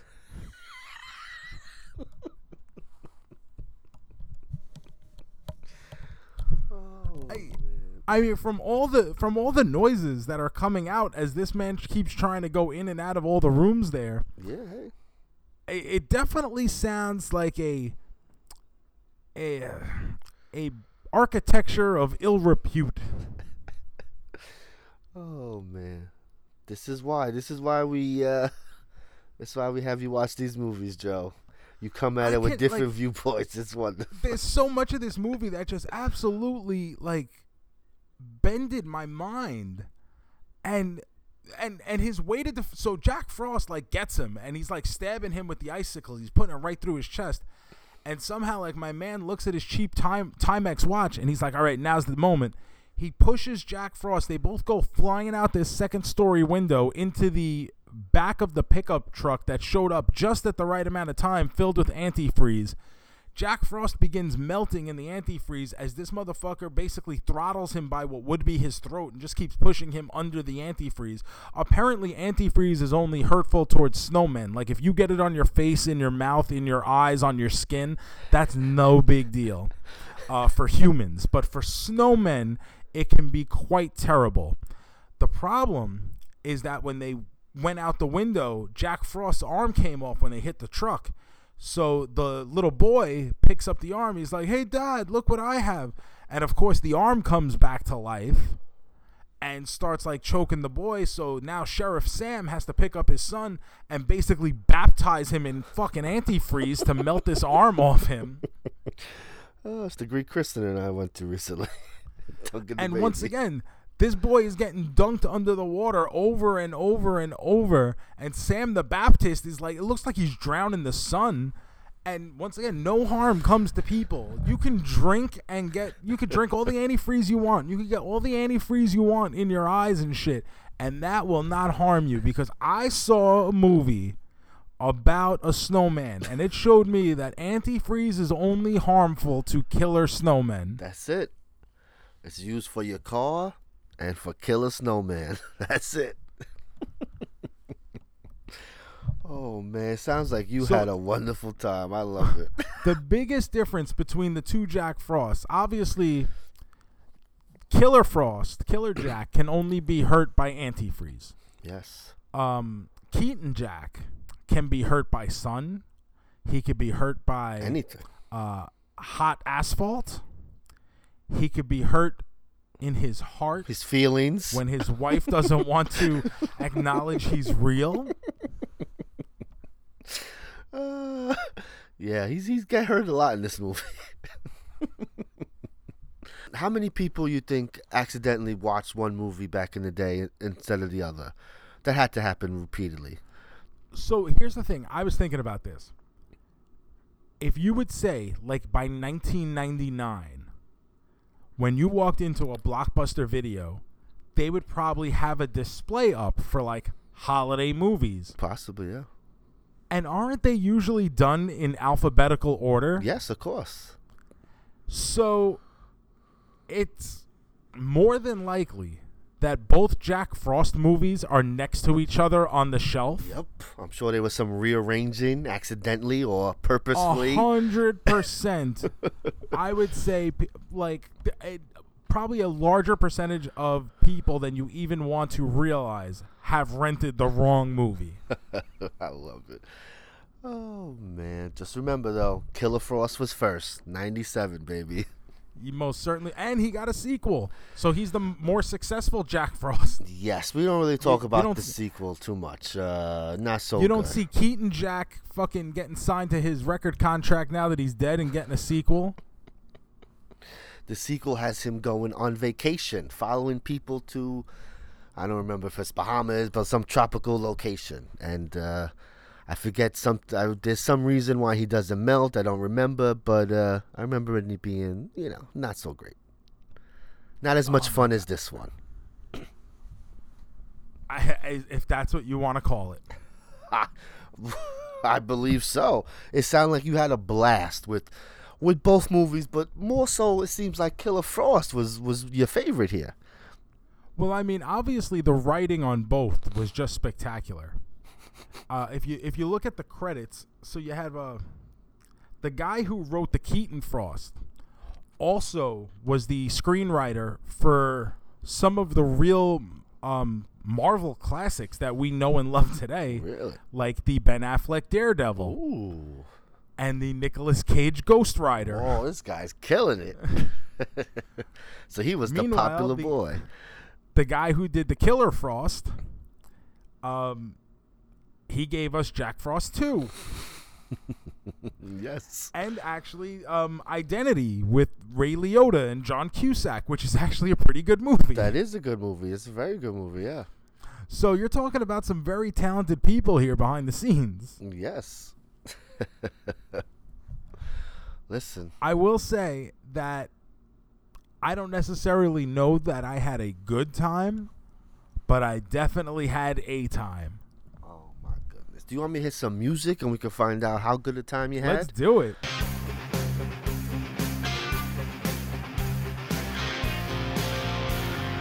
Are you a man? A double main man? Are you a man? A triple main man? A man, man, man?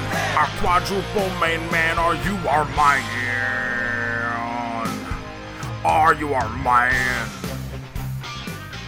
All right, Joe. We got two movies to talk about on the main man standings here. Let's start with Keaton Frost. I got to hear what you got to say about this because I feel like I've just been talking for a half hour. Keaton Frost is terrible, terrible movie. The Killer Frost, while not the best, is enjoyable. The Keaton Frost is not enjoyable. Michael Keaton is not a likable character, as you mentioned. The only saving grace is that Michael Keaton is going for it. I don't know if he thought he was gonna win a fucking Oscar for this fucking piece of shit or something, but this man was going for it, and he brings that energy, and you're like, all right, you get into it. But the kids, I don't, not a fan of this kid. Uh, who played the mom? Who was the mom? She's Uh, somebody. Kelly Preston. Kelly Preston. She was fine. Uh, the bandmate, like his best buddy, was uh, Robert Baratheon in Game of Thrones. It was good to see him around. But uh, no, this is not a good movie. Uh, the snowman is creepy. I will say the Killer Frost snowman is meant to look scary. This one is not, but it's just it does is this off-putting thing where it's like a snowman should look a little better than this. It's a little too spooky. So no, I did not enjoy Keaton Frost. Keaton Frost gets a a two on my main man standings here, Joe. Wow. Um I agree with a lot that you said. However, You enjoyed it, okay? I am still not convinced that this is not the real horror movie. I think yes, he's Michael Keaton in this is not exactly likable, but I don't think he's supposed to be because Sure, I yes, he's supposed to learn. he is and- supposed to be a murderous monster down the line at some point. So is this the true origin story of Jack? so I, I think maybe this is what sets him off to become a serial killer who will eventually be mutated by all the uh, what Senator Kelly would call the cure. Um, I am going to give this a double and a half main man. All right, a little more than me. You enjoyed it a little more, not too crazy. I mean, this is so this movie comes out in like the Keaton slump. Yes. Right before so he kind of it's like disappears. post Batman, post Beetlejuice. At one point, it feels like he's doing the Beetlejuice voice, which is like, whoa, what is happening here? um, but like you said, my man is going for it, and it's like pretty bad, but like I'm here for it. I get it. like I'm, I get it. it's like the way Nicolas Cage is like oddly appealing Yes, in certain ways. I get like it. when he's just like, you want the crazy So, yeah, cage, yes. I like I don't know what it is, but like, okay, Michael Keaton, you you, got me. Double and a half main man. Now, Killer Frost is a movie that many people would also consider terrible, maybe. But this one I feel was a lot more enjoyable because it's having fun. The characters are going for it because, like I said, they're in a real movie. And it just so happens this real movie has a fucking killer snowman in it. Like, they're trying their best. And it's enjoyable. This movie would get a 3 on my main man standings. Um, wow, that's a pretty high bar to set. so, I don't know what I expected when I turned on this movie. I know I was dreading it. I was absolutely dreading having to watch this movie. But I said, you know what? The people expect me to do this for them, and I'll be damned if I let them down for even one second. this I expected to have a movie and I didn't get that here. Um I got some of the worst kills, the worst like so I guess like he's trying to be this combination of like Chucky and Freddy Krueger Yeah, he's wisecracking. with like his yeah and but like none of it's funny like at one point he gets hit by a truck and as he goes flying through the air he just goes i can see your house from up here it's silly. and i but for some reason i couldn't turn away and i just kept watching and the absurdity of it all Yes. like the, the the boy has his head chopped off by a sled and the sheriff says to the poor boy's father nah man just like take it easy and we'll talk tomorrow the man's wife says oh you know what we need to do honey let's put up some christmas ornaments you know instead of thinking about our freshly dead son Yeah, bro. Take your mind off it. and i was like this this is a triple main man three stars That's right, baby. I love it. I don't. I, there, there's nothing about this movie that I, I want to say I liked, but there's enough that I was completely flabbergasted by to make me want to keep watching it. The absurdity of it all just really it works for it, bro. It really works. Oh, I'm so happy. Wow. Week one of sleighing and slaying is a great success, Joe. Look at this. If that's what you're calling a great success, I am absolutely terrified Bro. of the weeks to come. You gave Jack Frost a three. Who would have saw that coming? That is a success. Ugh. Oh man. Oh, what do we got happening next week? Next week, our theme is wrestlers who are Santa. So we're gonna be watching Santa with muscles, and Oh, that stars Hulk Hogan, and and then we're gonna watch Santa's Sleigh, starring Bill Goldberg. oh boy, Baby, let me see a real. I've uh, I've never seen either of these as well. So Santa with Muscles is available on Tubi, and Santa's Sleigh is available on Peacock if you want to join along with us. I cannot wait. I don't think I've seen Santa with Muscles. Santa's Sleigh is uh is something that gets watched. There's some uh, that has some fun kills. We'll be talking about kills next week for sure. My goodness. Joe, we have been going on and on and on. It's about time to wrap this bad boy up. Hit it with that big finish. It is now time for the big finish. Right, Joe. It's time for the big finish here. Like I said, this was prepared before you gave me all that news about figures, so this is gonna be fun.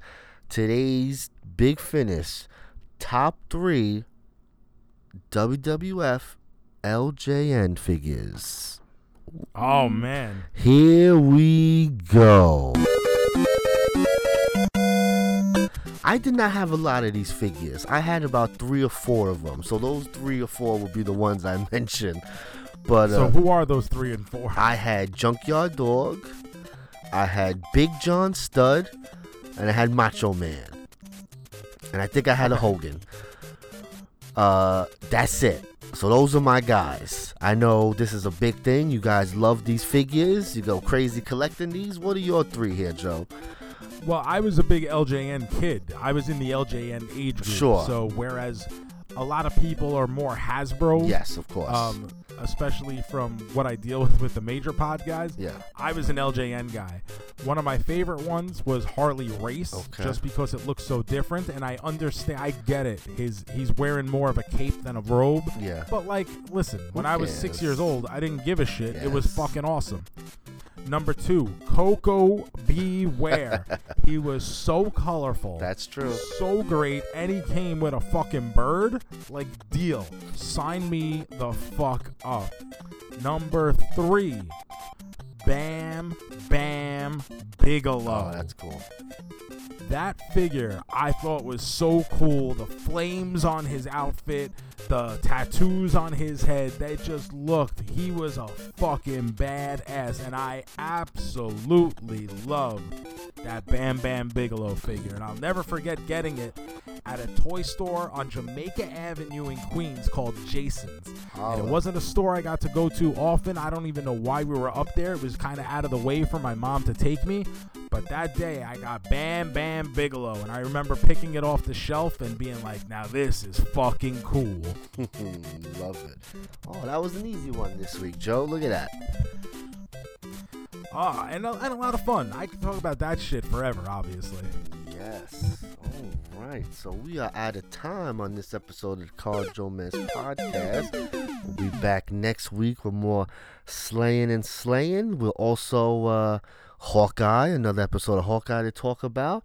We have we'll start our Matrix rewatch. We'll watch the first Matrix for you fine folks. And I have a story. I went to a concert last night, but we're gonna save that for next week because it's gonna lead into other conversation.